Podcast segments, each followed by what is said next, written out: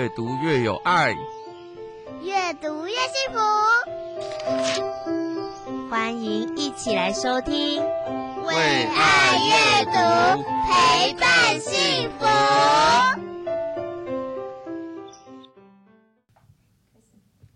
咚咚咚锵，咚咚咚锵。Hello，各位听众朋友，大家好，我是陈文，在这边跟大家拜个早年，祝福大家龙年好运常相伴，幸福如意喜临家。很高兴啊，能在二零二四年的小桃家幸福家 Podcast 节目中，继续用好书、用爱、用温暖陪伴大家。曾经听人家说，光阴带给我们经验。读书增长我们的智慧，让我们一起跟着为爱阅读陪伴幸福系列，延续二零二三年的阅读脚步，继续为爱家加油，幸福家加温吧。年度开场集，我们要来谈一谈大扫除，但不是家事达人的扫除妙招，而是心灵整洁的人生新业。这一集呀、我们请到回顾跟展望都很有心得的善婷老师，他既爱阅读也爱思考，等等，让我们从他的文字跟声音中好好的来认识他一下吧。让我们欢迎邓善婷心理师。大家好，我是职场心理师邓善婷。那我目前主要的工作是在台北市的职场所微光职场所担任行动心理师。那我另外还有一个身份是我在 Instagram 上面。嗯，创一个粉砖叫做发疯心理师。那很多人看到这个名字的时候，都觉得蛮惊讶的，就觉得哇，你一个心理师取了一个发疯。对，他有有些人觉得哇，好有好有共感哦。有些人觉得好莫名其妙哦，你一个心理师取发疯这个名字好奇怪，在想些什么？是。但其实我一开始取这个名字的时候，老实说还蛮单纯的，因为一开始在我当行动心理师之前，哦。研究所刚毕业，还是一个小菜鸟的时候，大部分心理师会选择去大专院校，就是那种学生辅导中心里面担任专任的心理师。是，但其实大专院校的心理师，嗯，蛮多蛮多的工作会是行政方面的。我那时候也是，然后那时候觉得哦，有一点挫折，有点沮丧。觉得也很蛮也蛮无助的，然后不晓得我自己在干嘛，所以那时候就放着自己的专业，然后再做一堆我自认为没有相关的工作的那个时候，我觉得还蛮蛮发疯的哦。所以我我在那个时候状态，对当时的那个状态，所以在那个状态下，我我其实很想找一个地方去好好的发挥我的专业，去把这些东西带给其他人。所以一方面以这个原因，我就创了一个。IG 的粉砖发疯心理师，然后用我自己的专业去推广一些心理健康的知识啊，或者是聊聊情绪、聊聊家庭，让我的有一点英雄有用武之地的这种感觉，有帮助到别人的感觉，对，我才会觉得哇，我我读完智商 所是有用的。能邀请到善婷老师来到现场，其实我内心也很激动，有一种见偶像的心情。因为啊，我在 FB 跟 IG 上面都有看过善婷老师，他会用图卡制作书斋，或是简单自我状态的一种检视，简洁又很容易引发共感。善婷老师这边可以跟我们透露一下，您维持阅读习惯的秘诀吗？哇，我我其实超喜欢阅读。对，其实超多 就是书斋简介，看得出来其实很喜欢阅读。对，我我会接这些，也是因为我从小就很喜欢看书。我大概从国小、国中，我就开始疯狂看各种什么悬疑侦探类啊，然后什么亚特兰提斯啊，很多字的那种。对对对对对，然后哈利波特，哈利波特我看了超多遍，我也是。然后我国中还喜欢看，就是中国的一个侦探小说，叫什么《卫斯理》。我不晓得大家有没有听过，但是倪匡，对对，我们是同一辈的，嗯，我很喜欢看，我的荣幸。所以我我其实从小就很喜欢阅读这件事情，所以现在慢慢大了，虽然工作其实真的是蛮忙的，可是我觉得就是嗯，刚好去跟出版社接洽或合作，我觉得他也有机会，就是强迫我自己去。阅读对，去我去拨一些时间去阅读，去去看书，甚至我有机会接触到还蛮多不同类型的书。嗯、所以我其实还蛮乐在其中的。是是是，那就是因为我们刚好现在啊，就是即将要过年了嘛，岁末年终了。那我想要问一下，我们也好奇的问一下，就是心理师在这种时候啊，有没有特别一定会进行的仪式或者是活动？那又会带着怎样的眼光来回顾，就是过去即将要结束的这一年啊？嗯，我我觉得年末十二月真的是一个我其实自己也蛮喜欢的日子。一方面是哦、呃，从万圣节开始还热到现在，然后圣诞节，然后还要跨年，我觉得这都是一个很热闹、很热闹的一个月份。对，那嗯，比较轻松的活动是我我固定会在家里，我会摆一棵小圣诞树。就是 IKEA 买那种小小的，其实只有半个人，还不到半个人的身高，小小的很可爱，又不不那么占空间，然后去装饰它，然后就会强迫先生跟我一起玩交换礼物，因为只能强迫先生，只能强迫先生、欸、才能收到想要的礼物。对，他他他没有什么仪式感的这个 需求，但我有，所以我可能会定一个呃那个预算，然后强迫跟先生一起做这件事情，明示暗示用力是。对，但我我觉得这件事也蛮好的，就是我我知道这件事对我来说是重要的，但我也知道这件事对我先生来说他没那么在意。是，可是我觉得一个对我来说，在年末的时候，我们互相用一个礼物去代表对对方的感谢，或者是呃开心，或者是这一年的祝福，嗯、我觉得都会是一个还蛮好的结尾。是对，但当然，另外除了这种比较轻松，就是跟先生一起玩的活动之外，我我其实大概每年会，因为我我自己有在写粉砖嘛，对，所以我会固定会有至少会有一篇去回顾。有，我有看到哦，去年有 啊，去年有。我我其实已经忘记我去年写了什么，但我记得我这两年都有写。嗯、有时候我会用比较轻松的方式去谈，有的时候我会好好的整理自己的这一年发生了什么事情。我我觉得我会喜欢去看，去试着看到我这一年的一个进展，是我我多做了些什么，或者是我有什么不一样的，实质上的，包括工作地的转变也好，或者是内在上的，我发现我变得更有自信了一点了也好。我觉得用一个有有进展性的这种正向的眼光去回顾自己这一年，我觉得那会让我还蛮有力量。哦，年度整理感觉很像在做那种简报跟成果的感觉。相信透过整理，我们能更了解自己这一年到底经历了什么。在善待自己的一年书中，十二个月份有提到温柔的对待自己。我们就能变得更坚强、更快乐。所以，这代表我们必须用正向、肯定的信念，有意识的回顾过去经历的那一年吗？岁末年终，我们可以怎么用这本书来陪伴自己呢？嗯，善待自己一年这本书，它大概前。第一第一部分是作者他会写他从一月到十二月，他每一个月份，他他那一个月他最大的一个心境上的可能转变，或者是他的觉察。嗯，例如说，包括他可能会提到，有的时候他会提到关于人际关系的，有时候他会提到他这个月的犯错的，或者是提到原谅自己的，就是他每一个月他会有他那个月。当月的，对，他当月的一个心境上的撰写。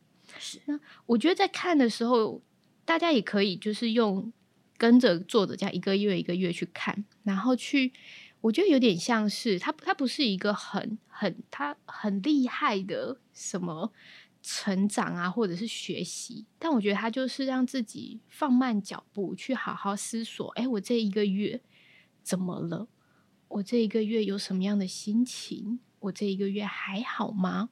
然后我觉得他很重要的一个要传达的点，我觉得是接纳这件事情。因为接纳自己吗？是接纳自己的每一个情绪，接纳自己出现的每一个状态。那我们去看看自己这个月出现了什么样子的状态，然后我们就好好的去感受它。如果我这个月觉得很后悔，嗯，那我我就好好的思考我在后悔些什么，我还好吗？我我心情是什么，或者是我做了些什么事情？我觉得就是好好的跟自己在一起。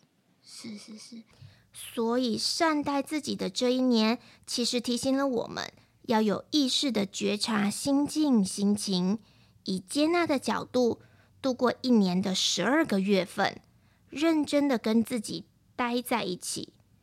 那善婷老师在岁末年中喜迎新年的这一刻，选择这本书介绍给听众朋友，有没有什么特别的原因啊？我我觉得我自己那时候在看这本书，因为这本书它其实应该是新书，嗯、所以呃，各位听众如果现在有听到的话，我觉得它还蛮适合二零二四年开始的时候。然后来来阅读这本书，哦，对，因为它其实设设下新的一年的展望。对对对对对，我觉得因为它是蛮新的一本书，我觉得刚好可以当成二零二四年一整年开始来练习善待自己。因为它其实整本书它的概念就是，我这一年，哦、呃，我们不是要很努力的设一个什么新年新目标啊，然后我要变得多厉害啊，或者是哦，我每天我每周要月运动三十分钟这种。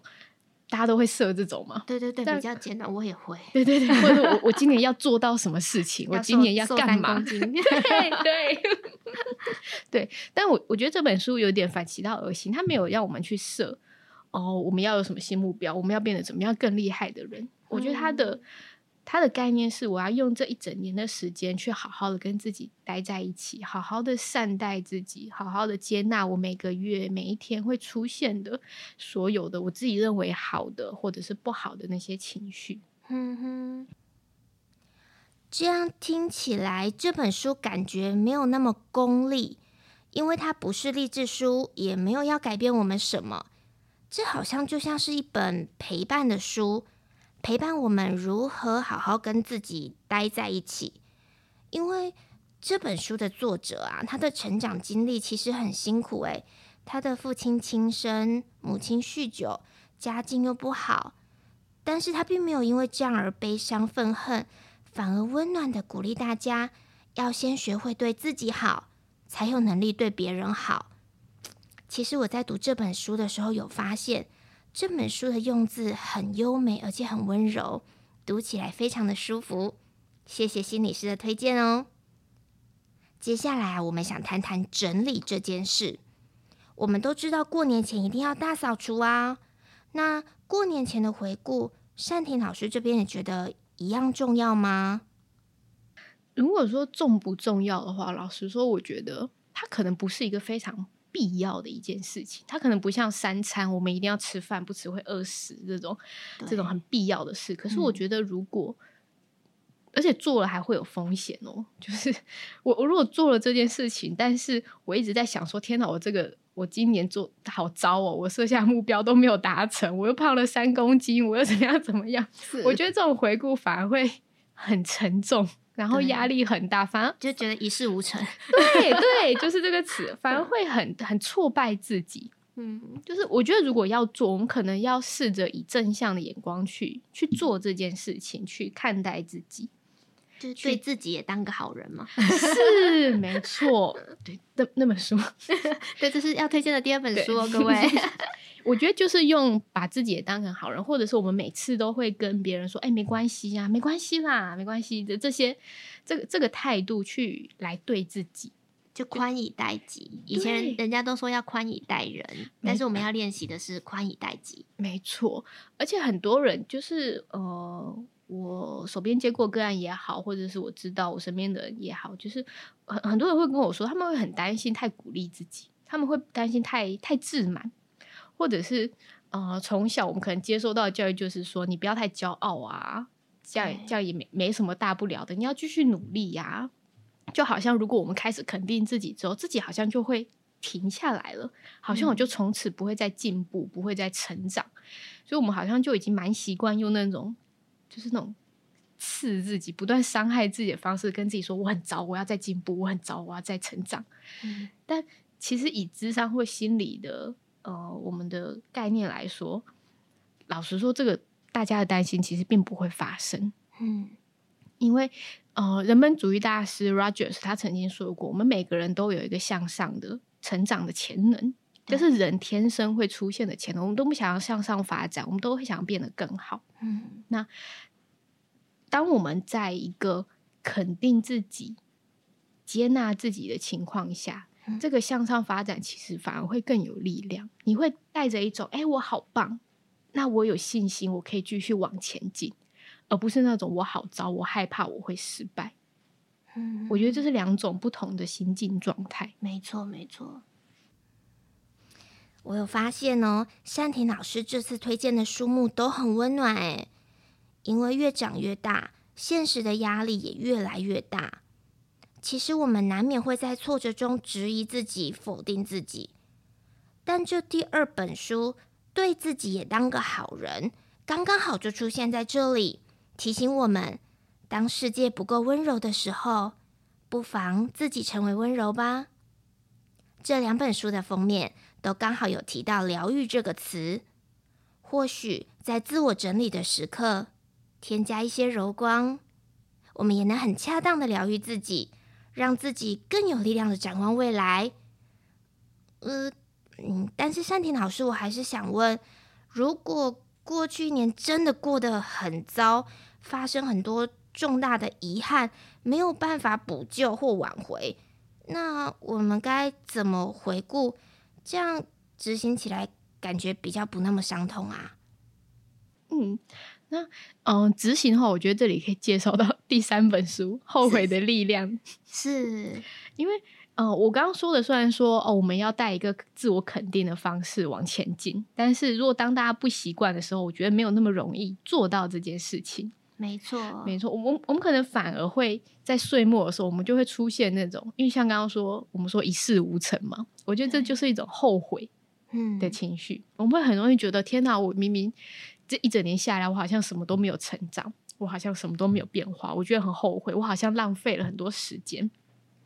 所以，我觉得当岁末年终，大家听众朋友如果要进行这样子的去呃统整自己这一年的话，我可以用，我觉得可以用后悔这个情绪来做开头，然后去搭配这本书的第一步，介绍后悔这件事情。因为我觉得后悔其实这本书里面有提到，是一个人非常常见而且非常正常。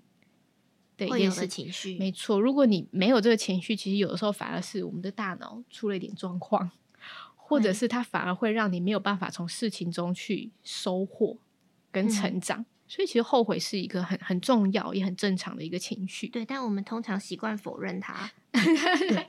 对，或者是有了后悔情绪之后，就会找借口，对吧？不然就是陷在那个无止境的自责当中，对，然后就出不来，就卡在那边了。我觉得那很可惜，因为其实后悔这个情绪，它也可以带着我们往前进。我们仍然可以后悔，我们知道我们对哪些事情后悔。我们这个后悔，其实它代表就是我其实有一个我想要成长，或者是想要往前进的那个方向，或者是我有想要不一样的那个方向。所以我觉得，嗯。大家可以，我我这里列了三点，我觉得大家可以用来问问自己，或者是大家可以拿你的笔记本或者拿你的日记开始去写这些东西。我觉得第一个问题是，大家可以问问自己，二零二三年我们有什么后悔的事情？写不下怎么办？一直罄竹难书。我觉得要想一定会有很多，但是 太多大家可能忙不过来。哦、大家可以先抽一个晚上，对，抽一个晚上，或者抽个几天，你好好思考一下。嗯、你可以先把有的想法都先写下来，对，把整理家里的时间先挪十分钟，先写写写写字。对，或者你在洗澡那边冲的时候就开始思考说，对，好，我这这一年有什么后悔的事情呢？就就开始想，然后先把它写下来。对，都都写下来没关系，有任何想法都可以写。嗯，然后想一想之后，沉淀沉淀一阵子，可能选了一两件事情，你觉得对对你来说最有意义，或者是最最有情绪的一件事情，是那这个就可以当做我们继续往下做的一个引言。对，那再第二个问题就是，OK，我们找到我们后悔的事情了吗？嗯，我们可能要来问自己说，那我为什么会对这件事情后悔？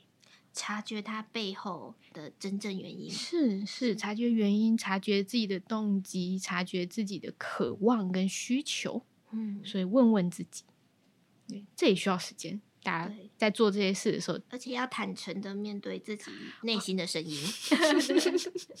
坦诚不容易，但其实还蛮重要的。对，嗯，慢慢来，我觉得这真的需要花一点点的时间，慢慢问自己。甚至你有时候你没有这个。想法的时候，也可以跟你认识或亲近的人去聊一聊，讨论看看。有的时候或许就会有一些新的灵感激发。对对对，嗯。那第三步骤呢？第三步骤就是问自己：如果有哪里不一样，我可能会觉得更满足。哦，这个不一样有一定要局限是自己不一样吗？还是也可以期待是环境不一样、他人不一样？哦，我我这里要大大的称赞成文问了一个超好的问题，很会问问题的我。我希望大家要聚焦在自己可以有哪里不一样，因为我们永远能够控制的只有我们自己。对，我在智商中碰过太多，我们期待别人改变，期待环境改变。并不是说，当然我我我知道，对大家来说就会是这个环境伤我们很深啊，或者是这些人伤我们很深啊。可是，如果我们期待的是别人改变，老实说，我觉得还蛮为难自己的，因为我们就好像把我们到底过得会好不好的这个选择权交给交，交给别人，对，交给别人，我没有办法自己决定的。我现在就是碰运气，我现在等哪天他回光，不是回光返照，回光返照这个词不好。回头来看，我我们没办法期待他哪天突然突然人很好的放过我们，或者是怎么样怎么样的。所以，我们其实最好的是聚焦在。这个不一样是我们自己，如果有哪里不一样，我会变得更满足啊。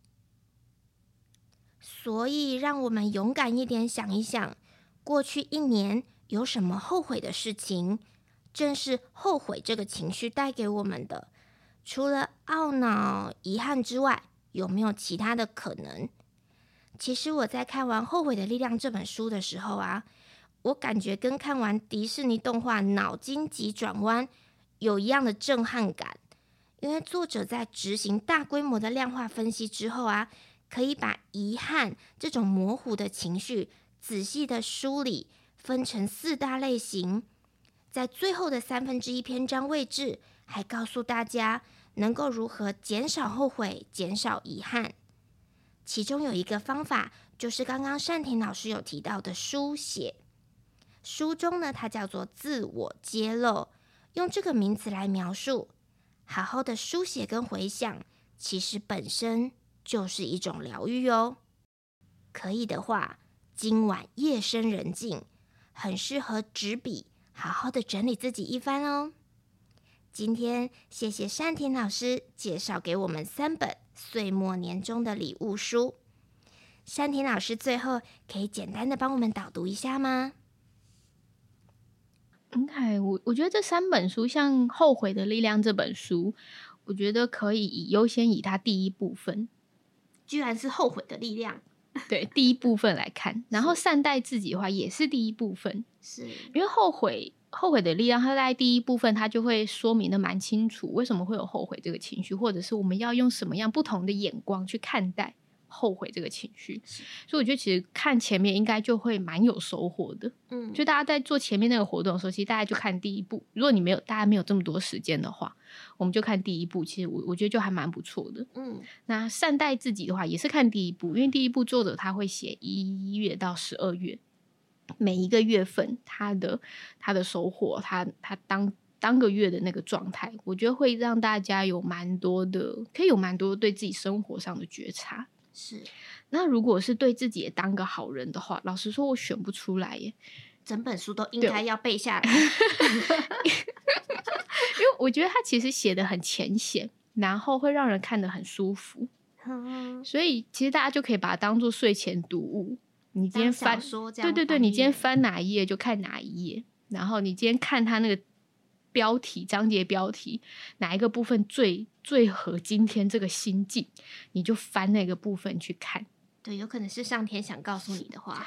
没错，随机的翻阅，没错，随机的翻，因为它它其实每一章，我觉得它都写的蛮浅显易懂，然后也蛮舒服，蛮好读的。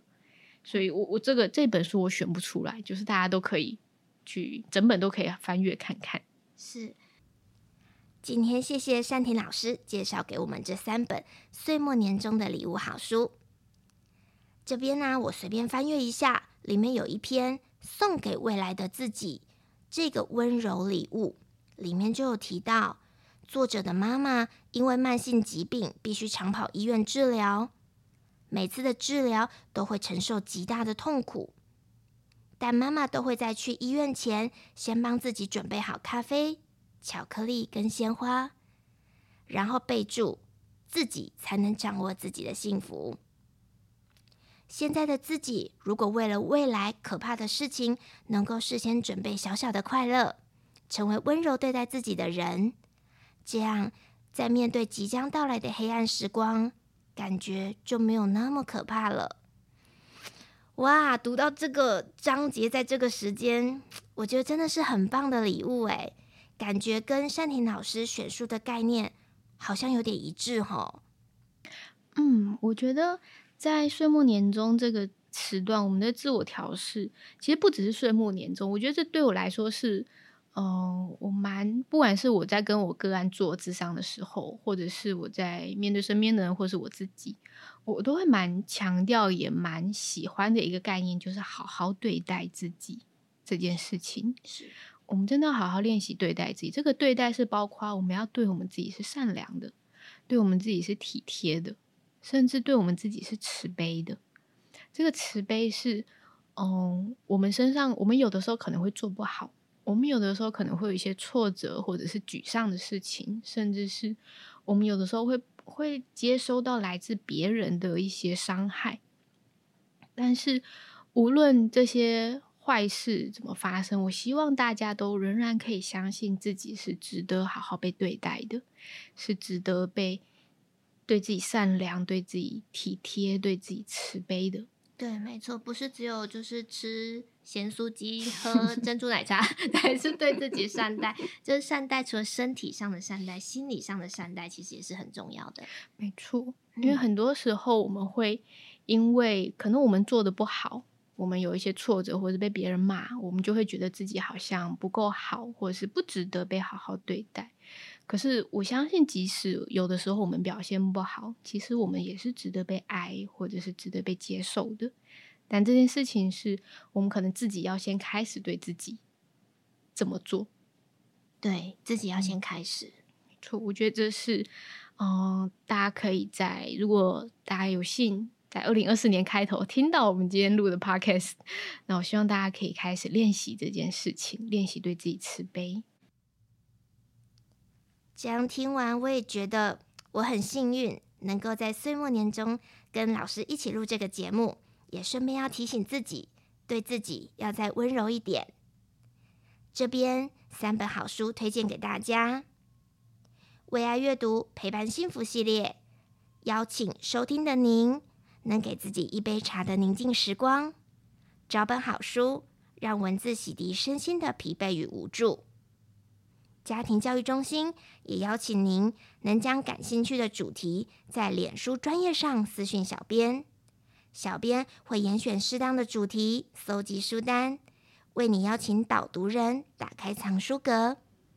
那我们下次再见喽，拜拜，拜拜。本节目是由桃园市政府家庭教育中心制播。若您对于亲子沟通、子女教养、伴侣相处等议题有兴趣的话，欢迎搜寻桃园市政府家庭教育中心，追踪我们的粉丝专业，并订阅我们的频道哦。